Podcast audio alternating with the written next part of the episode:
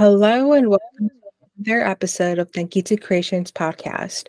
I'm your host, Elle, and I have my co-host today, Mr. Collier. How are you? I am doing good. How are you doing, baby? I'm doing good. We definitely are filming an episode later than usual today, but you know, we both have busy schedules, so we're just trying to fit in what we can when we can. Yes, that's the word, the key word. Exactly. I know last week it was kind of hard for us, so I had to do an episode on my own, and honestly, they're just not as fun, just so you know. Yeah, it was a hectic week.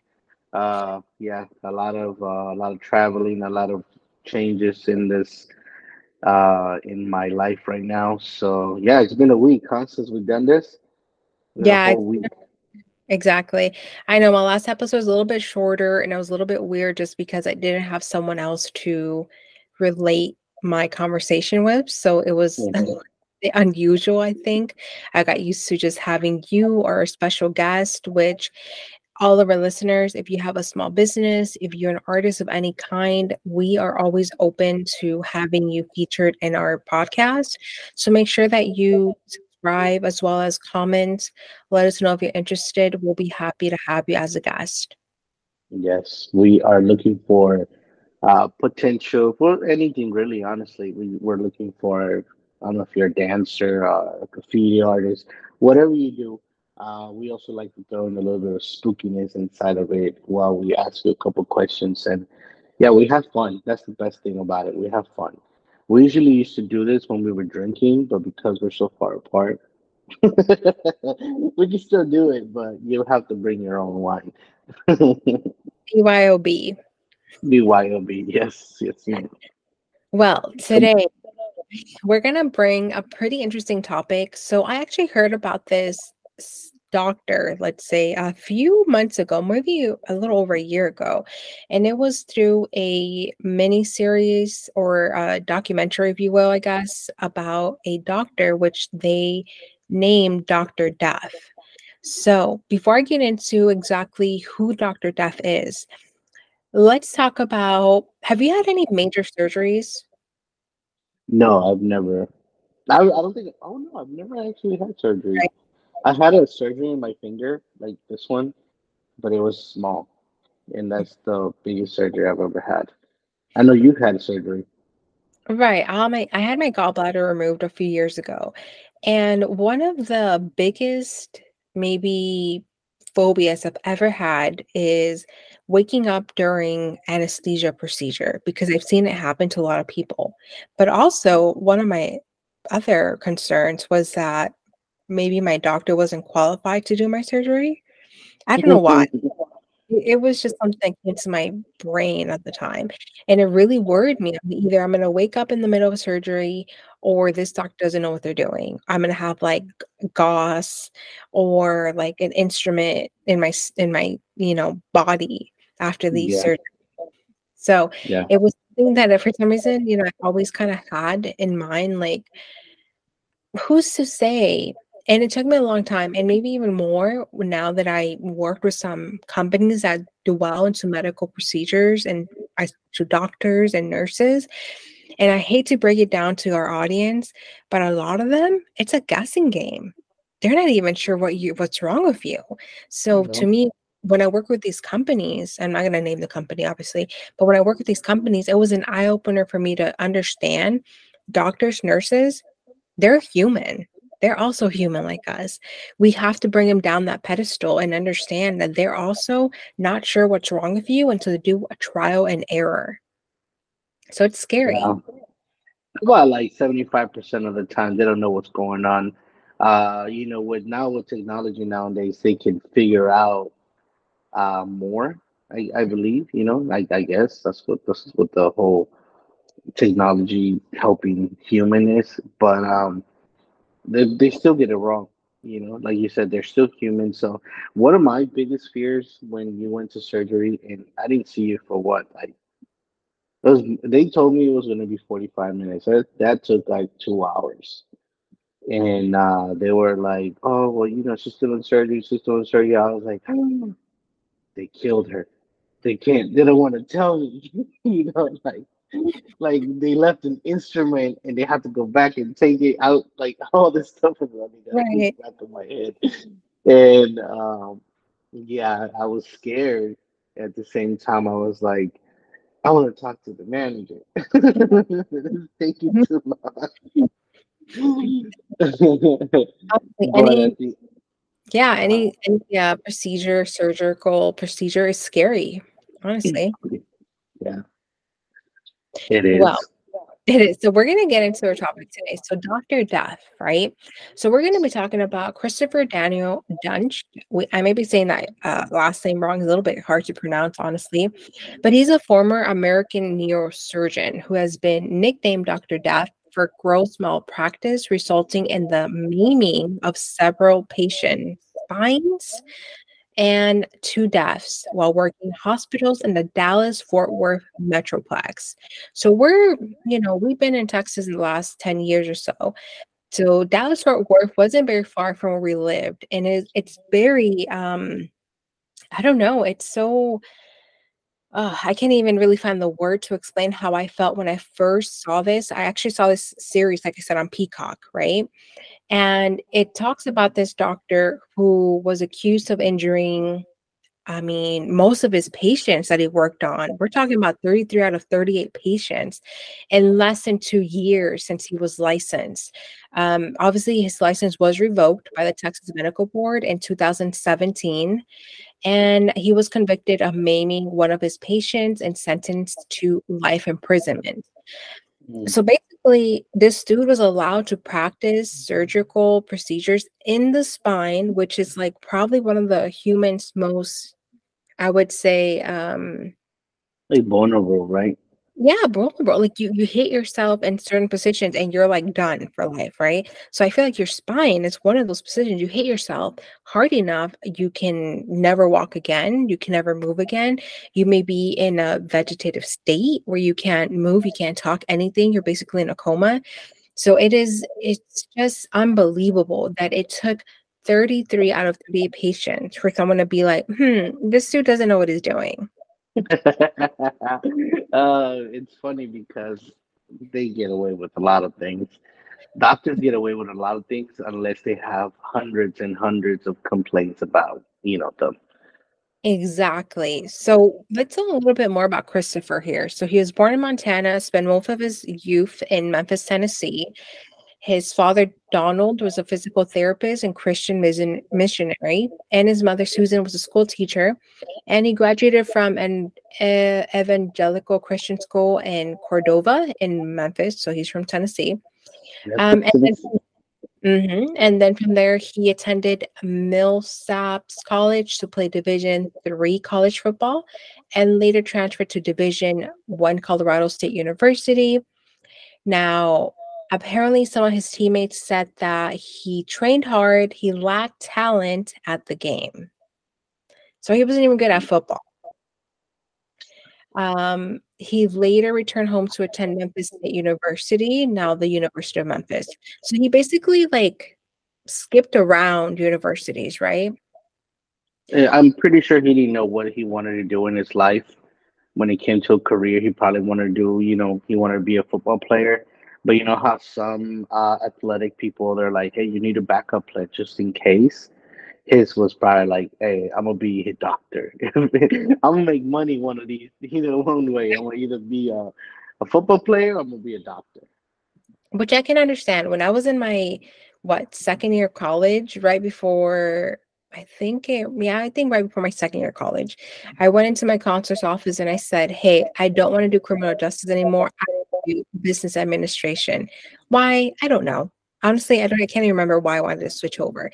But my counselor sat down with me and said, you're so far out into this specific course, you should probably just, what's making you think, you know, or what's making you want to change your, degree, right? Yeah.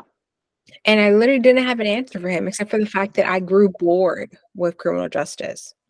And you know what? I'm going to be honest with you. I think you would have done a lot better if you went to get your business degree.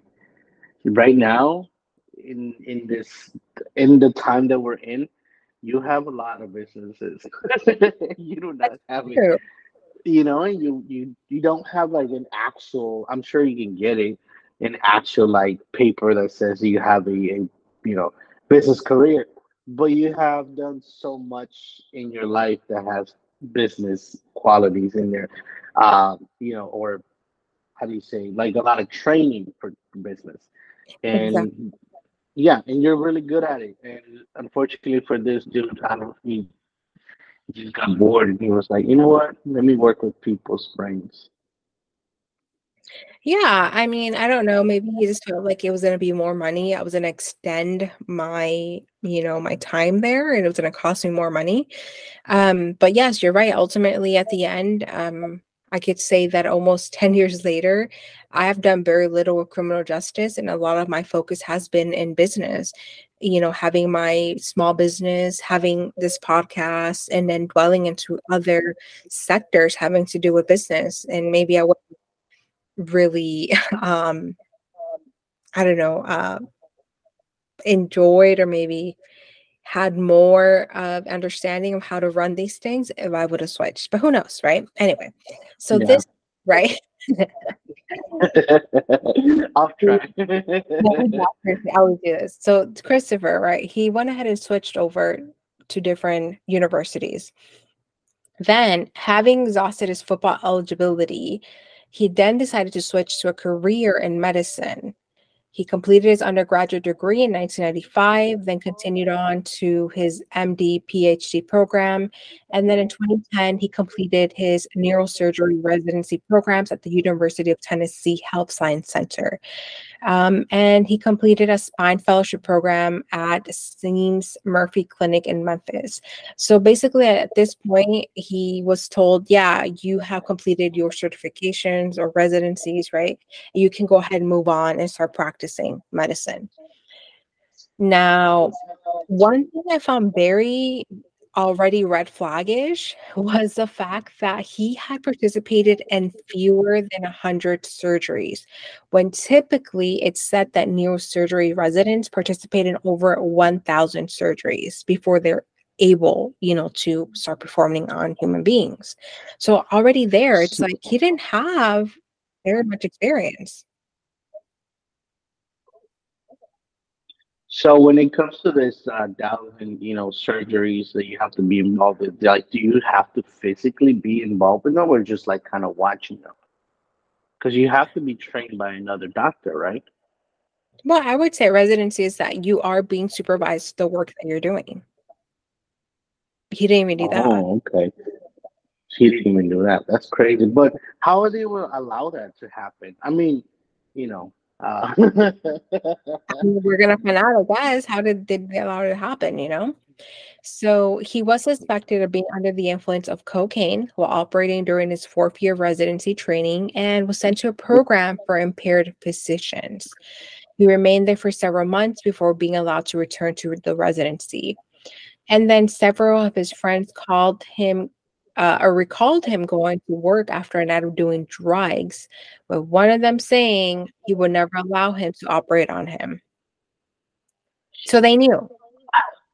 So I think, honestly, when it comes to this stuff, like, if your friend knows you are doing something wrong and you don't report your friend, I think you should be an accomplice at that point. Right. You know, like because you're just messing up people left and right, and you know your friend's like, oh, I just won't let him do it up to me.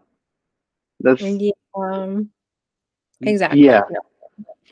Some kind of responsibility has to fall on somebody else that allowed him to move forward, even after the conditions, or it was facts that he was doing cocaine. Okay, so. Initially, Duntsch or Christopher focused heavily on the PhD half of his degree, and his name appeared on several papers and patents, and he took part in a number of biotech startups. However, by the time he met Young, Duntsch was over in $500,000 in debt. So it seems like he took up a job in Texas, right, in Dallas, when he was already in trouble financially, basically is what this is saying, right? So he, you know, applied for the job. He looked extremely qualified on paper, which, come on now, anyone can be qualified on paper, right? I've lied on my resume. Yes, I've managed a storm. Yeah, but I've never lied in a sense like I was a neurosurgeon and I knew what I was doing. I was like, yeah, I used to manage people of 2 or 3, you know, like that's not the same. I would have reported you myself. Don't give her the job. Exactly. Come on. So he had spent a total of 15 years in training. That's what he was saying on paper. Medical school, residency, and fellowship. And his curriculum was 12 single-space pages. So basically, he just had a really good resume, right? And basically, he joined Baylor Regional Medical Center at Plano. So now it's called Baylor Scott and White Medical Center, Plano, as a spine surgeon with a salary of $600,000 per year plus bonuses. So you and I are familiar with Baylor Scott and White because, like I said, we lived in Texas. And so Baylor Scott and White is a big hospital network all over the state. It's probably the best one. Anytime we've gone through, I was going to say. Yeah, any kind of procedures, any kind, we should go through them, except for my surgery. I think I went through a different hospital. I think I went through Abbott. Regardless, they have like one of the best insurance, I believe, in the state of Texas. It's known all over the state of Texas, and it's like the reputation is, you know, it's really good. Like you wouldn't expect them to have a doctor like that, but I am almost 100% sure that this is probably one of those reasons why they became this good, because they're like, all right, from now on, we got to check everything. Exactly. Yeah. So they say that early in his tenure, so when he started at Baylor Plano, Christopher made a poor impression on his fellow surgeons. So he was already making a bad impression. Veteran vascular surgeon Randall Kirby recalled that Christopher frequently boasted about his abilities despite being so new to the area. And Kirby also recalled that his skills in the operating room left much to be desired. He could not wield a scalper. So, I mean, I guess that means like he just wasn't good with the instruments even that they were using in surgery. So he was full of... So he was a tattoo artist who just grabbed a tattoo machine and said, I'm a tattoo artist. Mm-hmm. He was a scratcher, is what we call them. Scratchers. So you're familiar. People can talk all they want and boost themselves up. But when it comes to the actual work, you're going to see whether or not they're all talk or they're actually talent. Right? But I wonder if your peers, so, you know, in that position can be like, hey, maybe we should bring this up to higher up and be like, you know, maybe we should have a second opinion on this guy, because if he can't even grab a scaffold, I mean, Daddy can grab a scaffold and she knows how to use it. And, you know, but I'm not saying that's a bad thing. She's good. But I'm just saying, like, I don't think she went to medical school, you know? Right. But regardless, I mean, if you can't do that, and a piercer can, that's a red flag all the way. Right. And for our listeners, Danny's actually one of our favorite piercers located in Killeen, part of the Cat Tattoo crew. So we'll make sure to, you know, link her in there because she's really good. And she does also, like Color said, she does scarification. Is that right? Yeah, scarification, body mods and stuff. She's a very smart person. And honestly, she can use a scaffold. And right. I'm 100% sure she does not have a medical degree. This just should have been a red flag since the beginning. Since the beginning, exactly. So we're going to talk about, we're going to move on into some of the patients that he treated and are considered that resulted in severe maimed patients, because there's so many, like there's over 30. We're going to just kind of go around a few. The first one starting with this patient, Kenneth Plano. So this was the first patient that Christopher operated on at Baylor Plano, was left with chronic pain after operated on the wrong part of his back. So due to debilitating pain, Fennell later had a second operation by Christopher to relieve it and was left significantly paralyzed in his legs. Fennell required months of rehabilitation to be able to walk it with a cane and was left unable to walk for more than 30 feet or stand more than a few minutes without having to sit down. All right, all right. So did this person not put a complaint? Did this person never like call the hospital and said, hey man, I mean, you know, when you go in these surgeries, they do tell you, hey, you may die in surgery, you know. They're gonna use that. They're gonna say, do you need the worst risk? I feel like they're gonna say that. I'm sure that's probably what it was. You need the risk, you sign documents, blah blah blah, you know. That's why they have so much like legal help, you know. They have probably some of the best lawyers out there. So exactly, that's crazy. So exactly, the second patient next, they're not in any kind of order. I'm just kind of skipping through the list because there's so many, unfortunately. This one's going to be Barry Morgoloff. The owner of a pool service company was left with bone fragments in his spinal canal after Christopher tried to pull a damaged disc out of his back with a grabbing tool. Christopher initially refused to give Morgoloff any pain medicine, claiming he was a drug seeker. The patient, right, Morgoloff, eventually lost most of the function on his left side and required a wheelchair.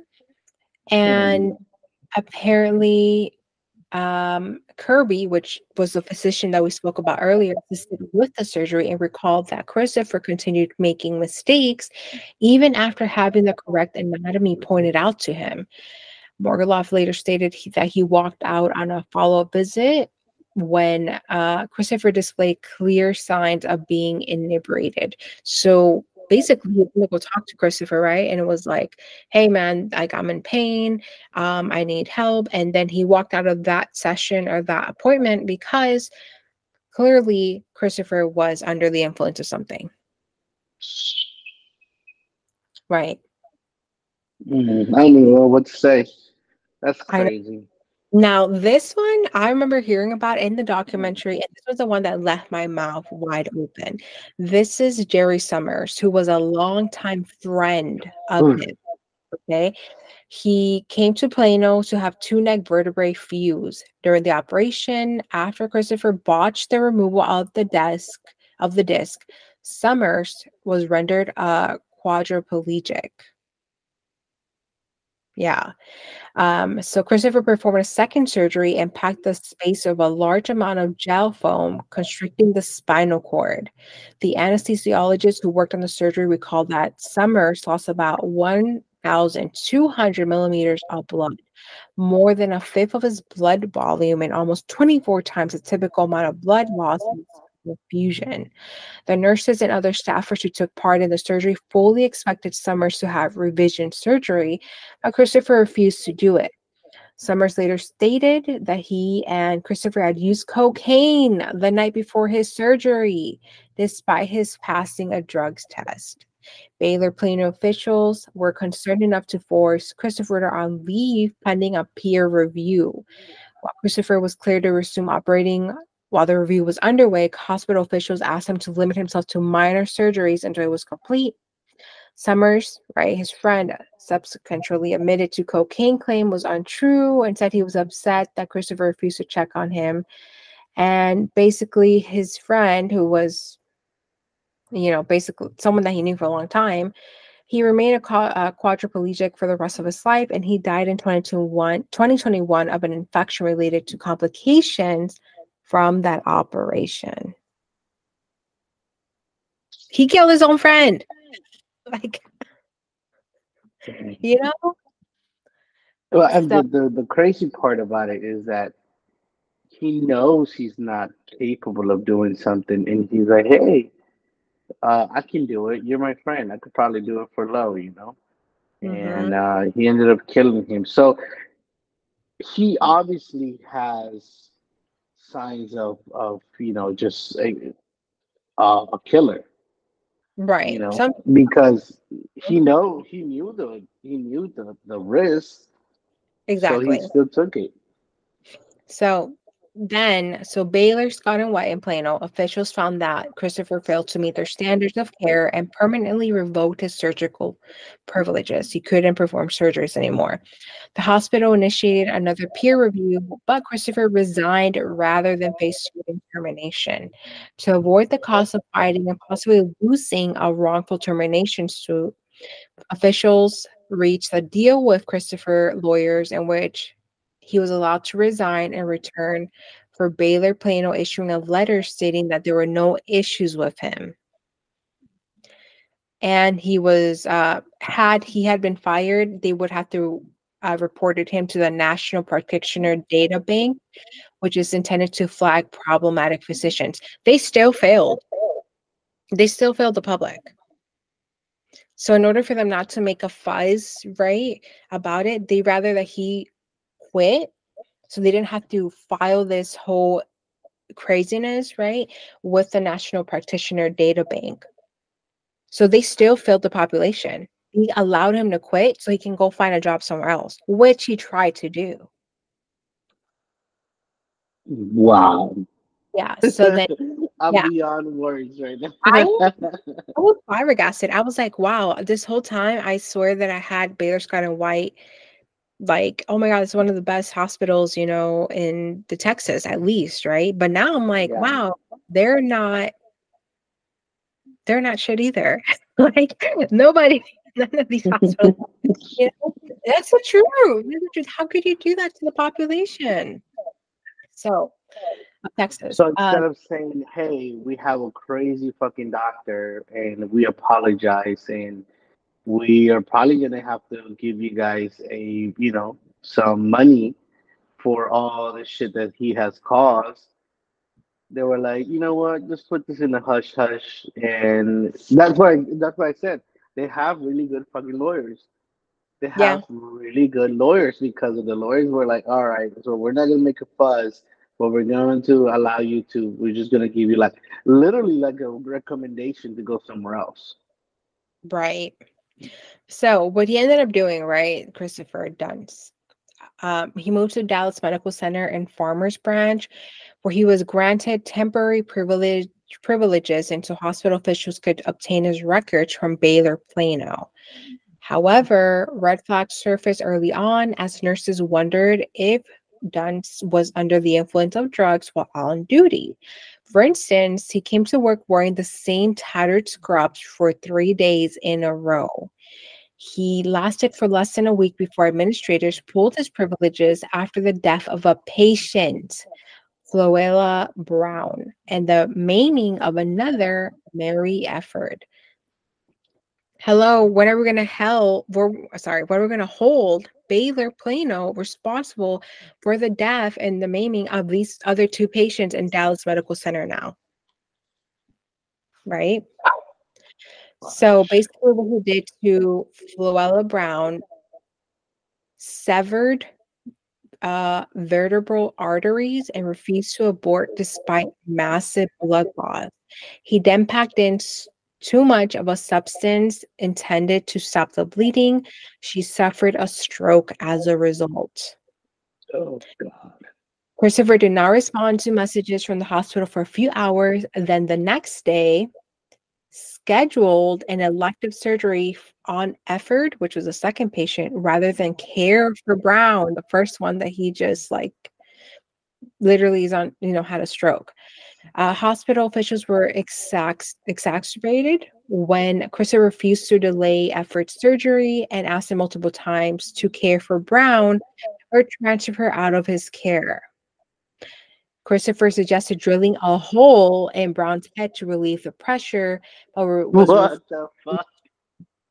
Not only was he not qualified for and held no privileges to perform brain surgery, but Dallas Medical did not have the proper equipment or personnel for such an operation.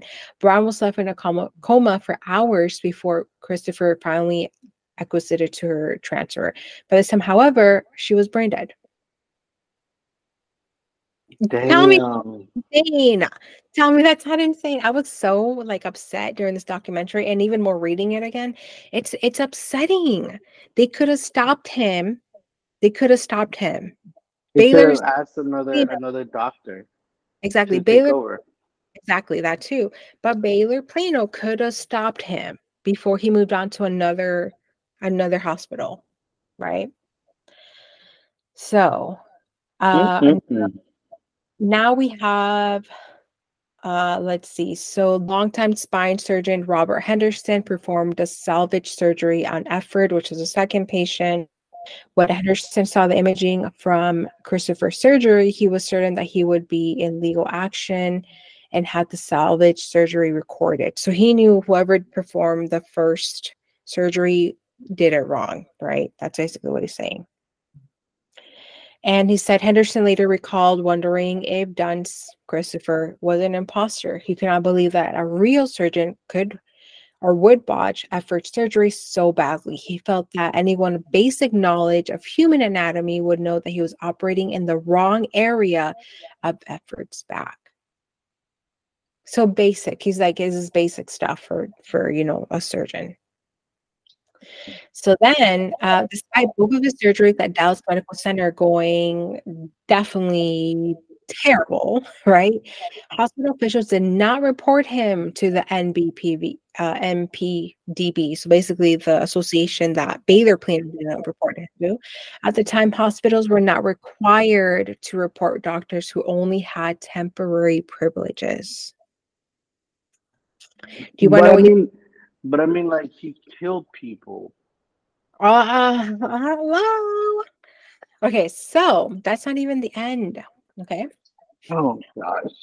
After leaving Dallas Medical Center, Christopher Duntsch received privileges at Southampton Community Hospital in Dallas and also took a job at an outpatient clinic named Legacy Surgery Center, now Frisco Ambulatory Surgery Center in Frisco. While there, he damaged patient Jeff Chesney's spinal cord, leaving him without feeling on the right side of his body. He damaged patient Philip Mayfield's spinal cord, drilling into it and leaving him partially paralyzed from the neck down. After undergoing physical rehab, Mayfield was able to walk with a cane, but continued to experience paralysis on the right side of his body and his left arm. He also reported shooting pains throughout his body, and Mayfield died of COVID-19 in February 2021. According to his wife, he had been vulnerable to the virus due to complications caused by Christopher Dunstsch's botched surgeries. So I'm sure they already probably like settled a lawsuit with this, you know, with this hospitals, because they wouldn't just, you know, release all this information if it was just still going on, unless they haven't done that yet. You know, it is insane. So basically he got some kind of luck because despite what all of, you know, the problems he was causing already, all this like medical irresponsibility, he was retained by Southampton because, or like this new hospital, because new owners bought it and renamed it University General Hospital.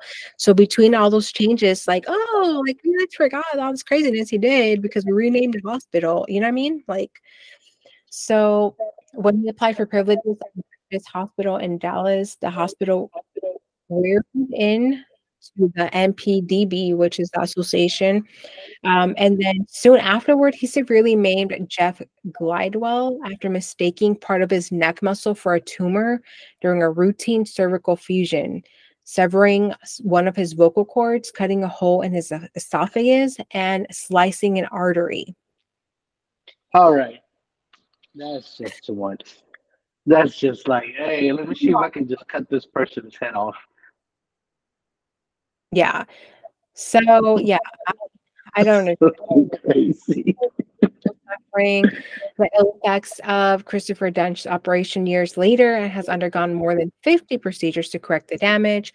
At one point, he was only with small bites of food at one time. He proved to be Dunstsch's last surgery.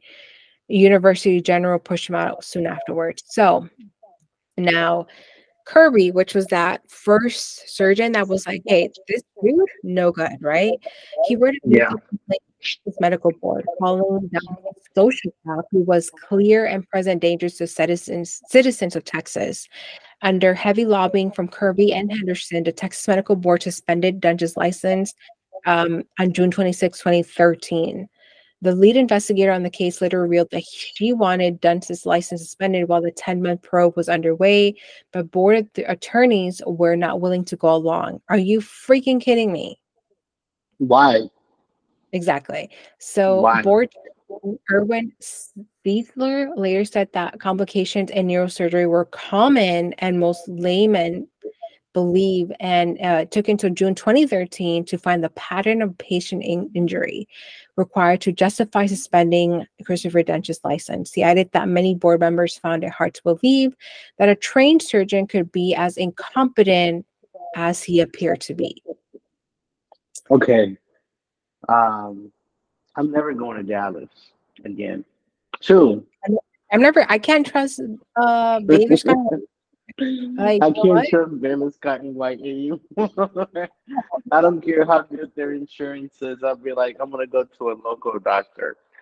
Exactly. Oh my god. So he basically then, after all this, he moved to Denver, Colorado, went into a downward spiral, declared bankruptcy after listing debts of $1 million. He was arrested for DUI in Denver, taken for psychiatric evaluation in Dallas or one of his visits to see his children, and he was arrested in Dallas for shoplifting. So that's... he hit rock bottom. And yeah. He is where he needs to be. I think it was like life to 25 years. I think it was to his sentence.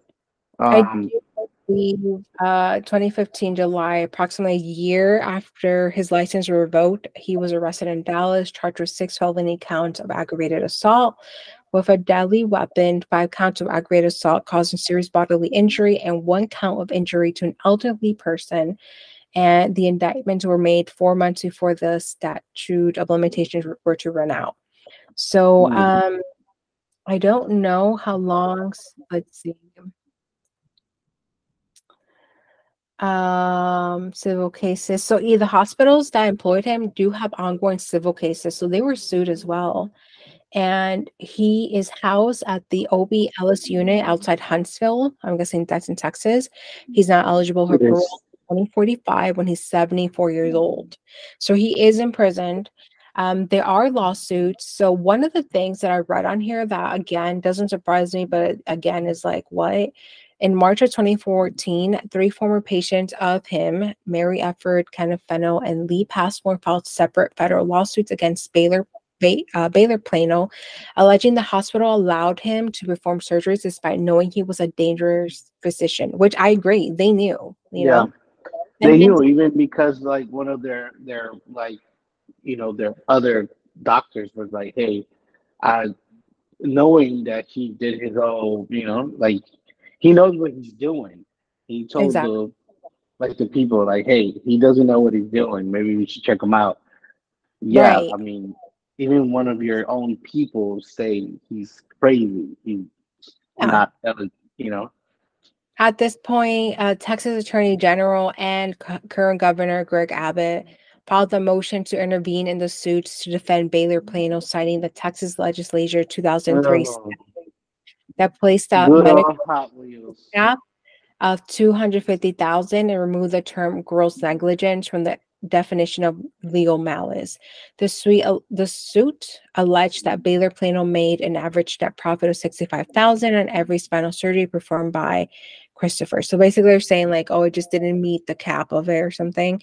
Again, I was like, you know, I'll be honest, and it's going to be controversial what I'm about to say, but if there's anything that Greg Abbott can do backwards, he will definitely do it backwards.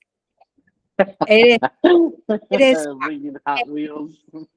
I simply fell in love with Texas because most people are pretty generous, are pretty nice. The place, the area, the weather's nice, but the government in Texas is awful. It is awful right now. Like, you know, I'm thinking of going back and all that, and I'm just like concerned because what is up with Greg Abbott? Like this hatred, this like nonchalant concern for its citizens of Texas. in all aspects, whether it's a shooting, whether it's this medical lawsuits, whether it's like, oh my God, he just has no concern, I feel like, for his own people. It doesn't sense. It makes sense. Yeah. The fact that he's just, you know, I have no words. I definitely not say political, but that is the fact, right? Okay. Hold on.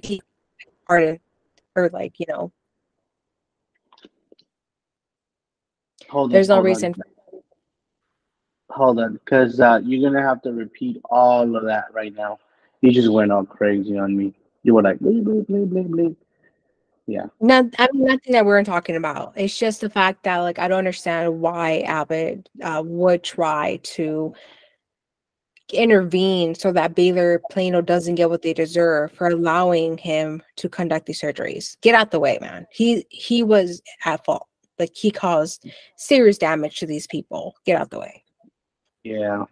Either way, I mean, you know, regardless of the whole governor, I believe that the hospital should be responsible when one of your own employees is telling you there's something wrong, and I'm sure it could be like a senior employee. You should listen to that employee because he's been there, he or she has been there and done that before, and they feel like, hey, maybe their practice is a little bit different, but we all know where all the bones are at, and we all know how surgeries are supposed to be done. You just care, right? You should not don't care about your how do you say, like, how bad it's gonna look. Care about the people that you're having surgery. The people are having surgeries in your hospital, and they're trusting you with their bodies, literally. Right. They're literally trusting. Yeah. So, I mean, if anything at all, like I said, as a former, I don't know if you want to say service agent of some sort, but as a former person who worked with a company who dealt with a lot of doctors, dentists, question them, okay? Like, if there's anything you learn from this episode to our audience, you're going for surgery, you're going for any kind of procedure, you don't feel comfortable, you don't feel, I don't know, like they're answering your questions, question them. And if you're not getting that answer from them, you still don't feel comfortable, find somebody else. Because let me remind you, doctors, dentists, nurses, nurse practitioners, they're just like us. They're humans. They will make mistakes. So don't think that because maybe they hold a degree of some kind that they already know all the answers. Trust me, I've learned, like I said, through that work, through that job, through my personal experiences, you need to question them. And if you're not comfortable, move on to the next person that you feel comfortable. Dentist, ophthalmologist, any kind of doctor. I've left the doctor before because he had his own view of political. He has his political views, and he told me about him, and I was like, look, all I need is a doctor's note, and I need to go back to work. And I was like, yeah, I'm never coming back. Exactly. Like, no, there's no need for all that. But honestly, our audience would like to know more about this Dr. Death, like I said, there is podcast, there is a streaming, what is it, like? I think it's a documentary series, short documentary series on Peacock. There's a few other shows that came out after, apparently, that I haven't seen yet, but definitely check it out. I mean, and like I said, just don't think that because they hold a degree of some kind that they're not humans like us. Yeah, that's true. Any last minute thoughts, comments, colors? No, but I think our next episode is going to be about another doctor. But other than that, I mean, it's just horrible. It's concerning. Huh? It's concerning for sure. It's concerning, yeah, because you never know. Like I said, when you went to surgery, Everything was going in my head. You know, I was like, man, they don't want to give her back to me. They told me 45 minutes. It's been 2 hours. What are you guys doing to my wife? You know, and then they're like, oh, she's up. Well, you lied to me. It's scary. I mean, like, the whole process is already scary. And then to think that whoever's doing these surgeries isn't qualified or is under cocaine, like this dude, like, come on, like, jeez.